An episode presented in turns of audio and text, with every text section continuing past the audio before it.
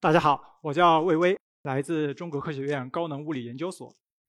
那么今天想和大家分享的是我们怎么做相机的故事。当然了，我做的这个相机呢，可是有点特殊，因为它拍摄的对象是 X 射线，所以可想而知呢。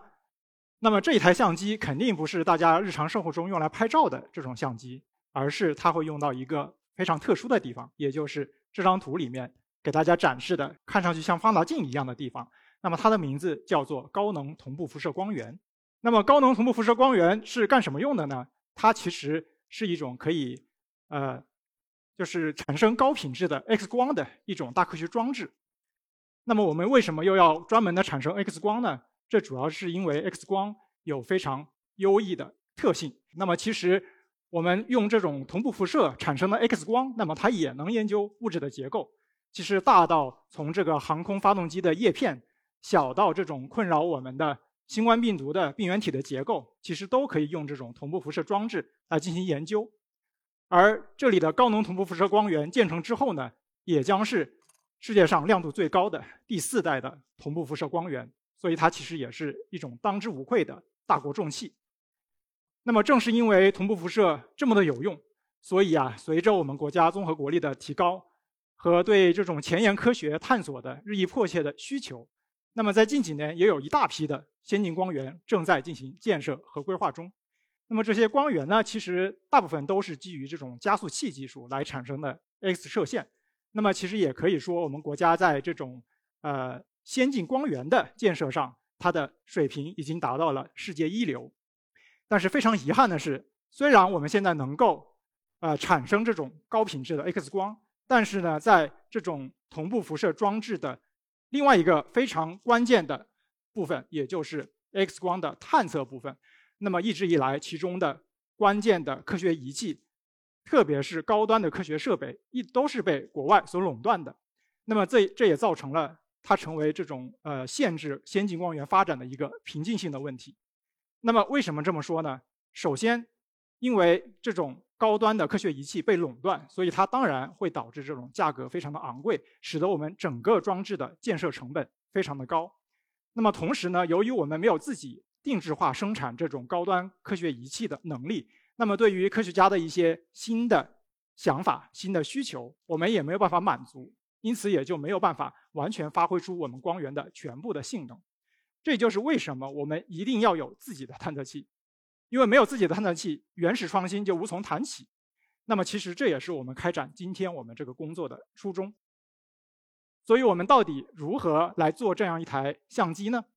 那么，其实我们首先要解决如何探测 X 射线的问题。其实啊，在传统上，我们已经有了很多方法能够来探测 X X 射线。比如说，我们呃传统的我们这个胸透用的这种技术呢。我们就是用一种叫做闪烁体的材料，首先把这个 X 射线转换成为可见光，然后我们再用这种可见光的相机来拍摄它。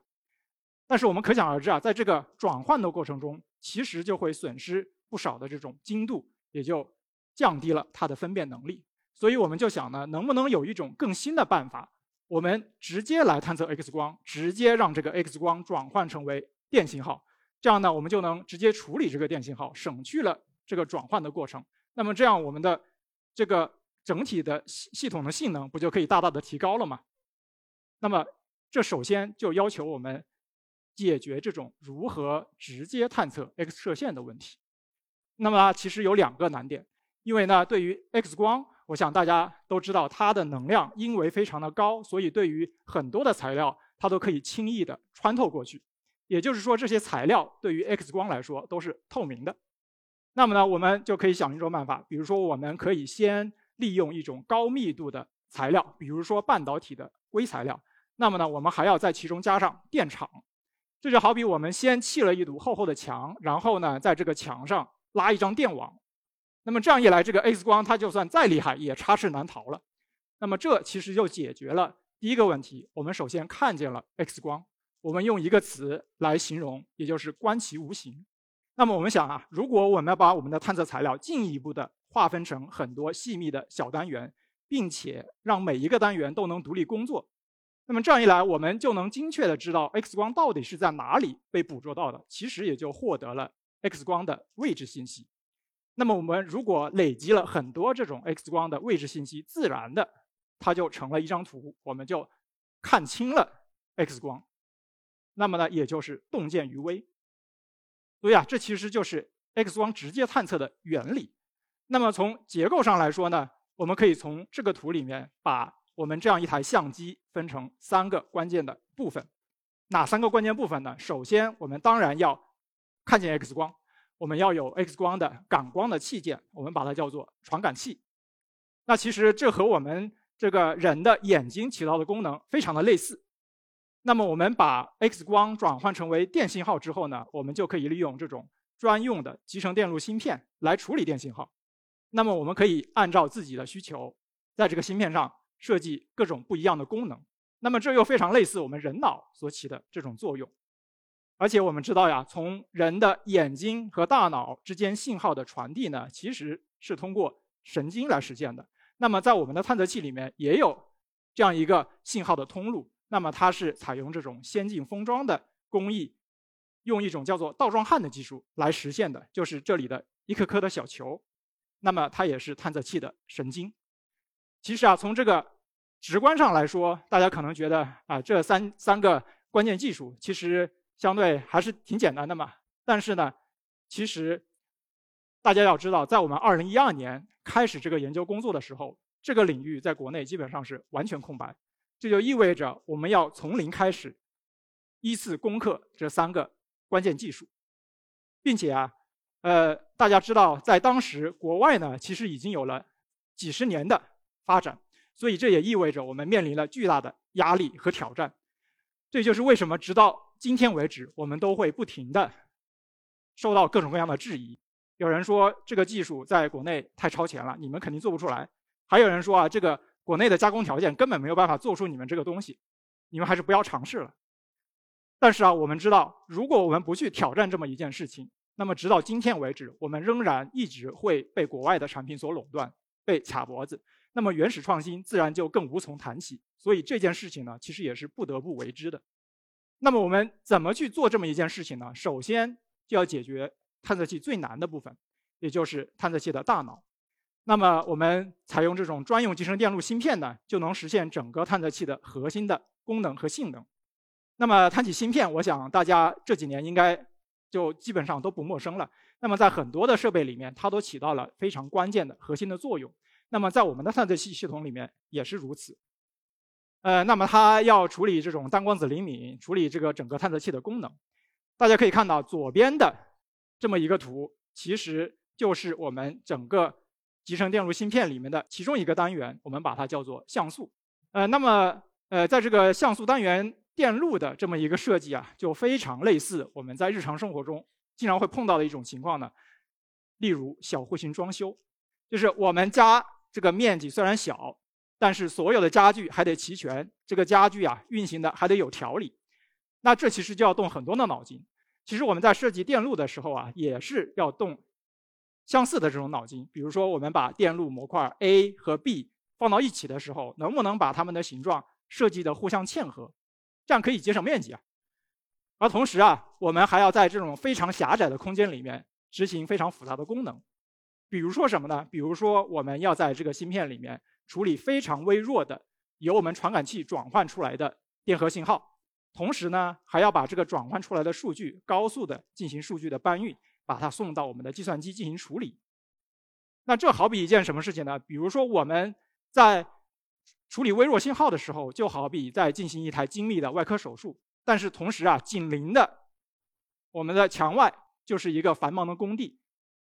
有这种起重机、大卡车，我们的精密手术还不能被它影响，不能相互的干扰，要有条不紊的运行。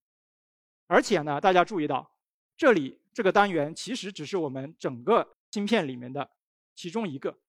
我们整个芯片上会有上万个这样的像素单元，同时在进行工作，同时进行着精密的外科手术和数据的搬运。那其实这里只是我们在电路设计时候碰到的一些技术的挑战。那么其实我们也碰到了很多现实的压力。那我想大家经过这几年的芯片战，其实已经了解到，做这种集成电路其实是一件非常烧钱的事情。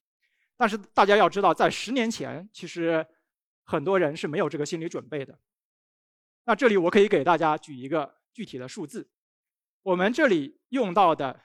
叫做 CMOS 一百三十纳米的这种集成电路工艺，我们完成一次芯片的制造，我们把它叫做流片，那么一次所要花费的成本就要超过人民币一百万元。而大家可能不知道的是，对于我们一个典型的研究所或者大学来说，我们所能申请到的课题经费，通常来说最多也就是两三百万元左右。而集成电路本身又有一个什么特性呢？它在流片制造之后，基本上没有办法进行任何的修改，所以这就导致一个什么结果呢？我们花费了占整个课题超过一半的经费来制造的这么一个芯片，基本上变成了一锤子买卖。一次失败可能就会导致整个项目的终结，那么大家可想而知，这样一个巨大的心理压力，其实就会落到设计人，其实也就是我本人头上。那么我们只有在我们芯片提交流片之前，充分的考虑各种风险因素，进行详细的验证和仿真。那其实我还记得呀，这个芯片核心的这一款即将提交流片的时候呢，正是我家 小朋友还在妈妈肚子里的时候。那每天晚上呢，就是孩子妈妈躺在床上保胎，我就在旁边加班验证芯片。其实这个事情已经过去十年了，而我家小朋友呢，现在正好也是十岁，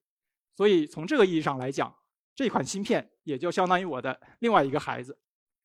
那么对于探测器的眼睛，也就是传感器来说，那它的目标就变得非常明确了，就是实现精确的探测。其实这个传感器的原理呢，和大家在高中时学过的二极管的原理非常的类似。那么它本质上呢，也就是一个二极管的阵列。但是对于我们这种科学探测来说，它又不不能仅仅只是一个二极管的阵列。其实它在工艺制造的过程中，要求我们的工艺线非常的洁净，不能有任何杂质。其实从洁净度的这个角率角度来考虑的话，这个传感器的工艺，在这个方面，甚至比做芯片的这种工艺，它的要求还要高。那大家可想而知，在我们初期开展这个工作的时候，其实国内合格的制造厂家是非常缺乏的。这就好比我们虽然能设计出图纸，但是却没有人能够把它做出。那么我们呢，只有首先筛选出具有一定加工潜力的这么一些合作伙伴。然后和它不断的磨合我们的设计和工艺，最后才能得到一个合格的传感器的晶圆。那么好了，我们现在有了我们的电路芯片，有了我们的传感器，我们就可以通过这种先进封装的技术，把它面对面的封装到一起，这样呢就能得到我们的探测模块。那么我们依靠的就是刚才提到的一种叫做倒装焊的先进封装技术。那么在显微镜底下可以看到，那么其中。这种倒装焊，它是由一颗颗的金属小球排列成阵列的形式构成的，其中呢每一个小球，那么它就是一个倒装焊的焊点，而它的直径呢，其实比我们的头发丝都还要略细一些，而它排列起来的密度呢，跟我们一头这个浓密的头发的密度基本上也就差不多，所以大家可以想象，这其实对我们的加工工艺也提出了非常高的要求。但是呢，这还不算完。大家可以试想啊，如果我们其中的某一颗神经断掉的话，这就会导致与它相连的这种像素单元完全的失联，这样呢就会在我们的图像上留下一个坏点。而且我们作为这样一台先进的科学仪器，我们当然是要长时间运行在我们的大科学装置上的。打个比方，它在加班的过程中，不能说活干着干着这个头发就掉了，为什么呢？因为坏点的增多就会导致我们图像的质量急剧的下降，直到没有办法进行科学的实验。所以呢，这个倒装焊的工艺其实也是决定探测器可靠性的一个关键工艺。所以正是有了这么多极限的要求，大家也可以设想，我们在初期啊，在国内具备这种精密加工能力的厂家也是非常稀少的。其实这里展示的一系列的图片呢，就是我们同我们的合作伙伴从前期。不断的进行我们的工艺迭代，最后呃实现我们最终合格的倒装焊工艺的这么一个过程。那其实啊，我们在最开始我们的集成电路芯片成功流片的时候，我们是满心欢喜的，因为我们认为我们已经解决了整个探测器系统最难的一个关键技术。但是呢，当我们看到左边的第一张 X 射线成像图的时候，我们又是绝望的，因为这基本等于探测器没有办法使用，甚至连我们自己都开始怀疑国内是不是真的不具备这个加工能力。好在呀，我们同我们的合作伙伴通过一轮一轮的不断的调整工艺。不断的迭代，从开始的一大片死区，到后来坏点越来越少，最后得到一张合格的成像的 X 射线成像图，其实也代表了我们当时看到的曙光。那么现在我们的这个合作伙伴呢，除了能够服务于和我们有类似需求的其他的用户，甚至在我们后续的更为前沿科学的高能物理的国际合作里面，开始承担了重要的加工任务。这其实也都反映了这种来自呃高端的加工需求对我们这种应用领域和产业的一个推广和促进作用。那么，在我们整个探测器系统研发的十年的过程里面，我们不断的面对的其实都是这样类似的故事。我们认为最难的三大关键技术——传感器、突出芯片和倒装焊，其实我们在不到两年的时间里面就已经解决。然后我们得到了我们的第一个探测器的模块，看到的第一张 X 射线成像图。但是呢，我们还要把这个模块拼接成一个大面积的整机，并且还要交付用户，让用户能够放心的使用。那么这个过程其实花费了后续长达八年的时间。那么我们在这八年的时间里面，不断的碰到新的问题，而且这个每一个问题看上去可能乍一看都不很难，但是呢又非常的琐碎，每一件都需要我们。沉下心来去解决，那么还可以给大家讲一个故事。我们最开始的时候非常高兴的有了第一批的六个模块加工出来，那么我们非常着急的准备把它组装成我们的一个完整的探测器。但是呢，正当我们把它往我们的探测器的机械框架上安装的时候，发现因为我们加工精度的问题，导致相邻的两个模块互相的推挤，实际上这个模块就安装不上去了。所以呢，导致我们的只有把我们的加这个机械框架临时的去返工，把我们的这个加工孔给它磨大，这样呢才能把模块勉强的装上去。呃，装上去之后呢，又发现了后续一系列的问题。那这其实非常类似我在视频突击里面听到的一句话，就是过日子呀，其实就是问题叠着问题。但是呢，这其实又是每一个先进的技术从概念。到实体的一个必经的过程。其实这从另外一个侧面反映出来，我们国家其实在这种精密加工的领域，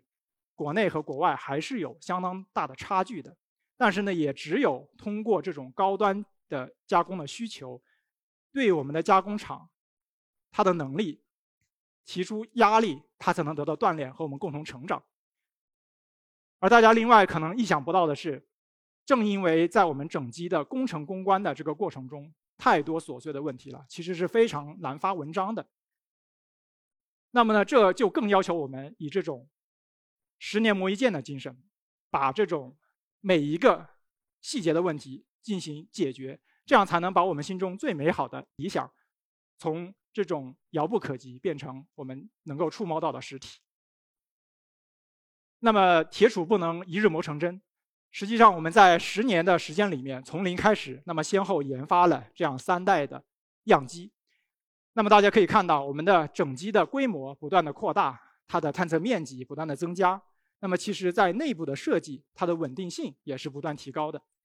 其实从这里的成像图，大家可以看得更直观一些。那么在早期的时候，大家可以发现啊，模块和模块拼接，那么还会有非常宽的这种非灵敏区，我们把它叫做死区。但是后来呢，通过改进工艺，大家在第三代样机里面已经看不到这个问题的存在了。而事实上，在我们的第三代样机，它的整体的性能已经可以完全的对标之前对我们形成垄断的那些国际上的主流产品，并且对它形成国产化的替代。那么下一步呢？当2025年我们的高能光源建成的时候，也将会有一大批我们自己设计的探测器正式的用到我们的光源线站上。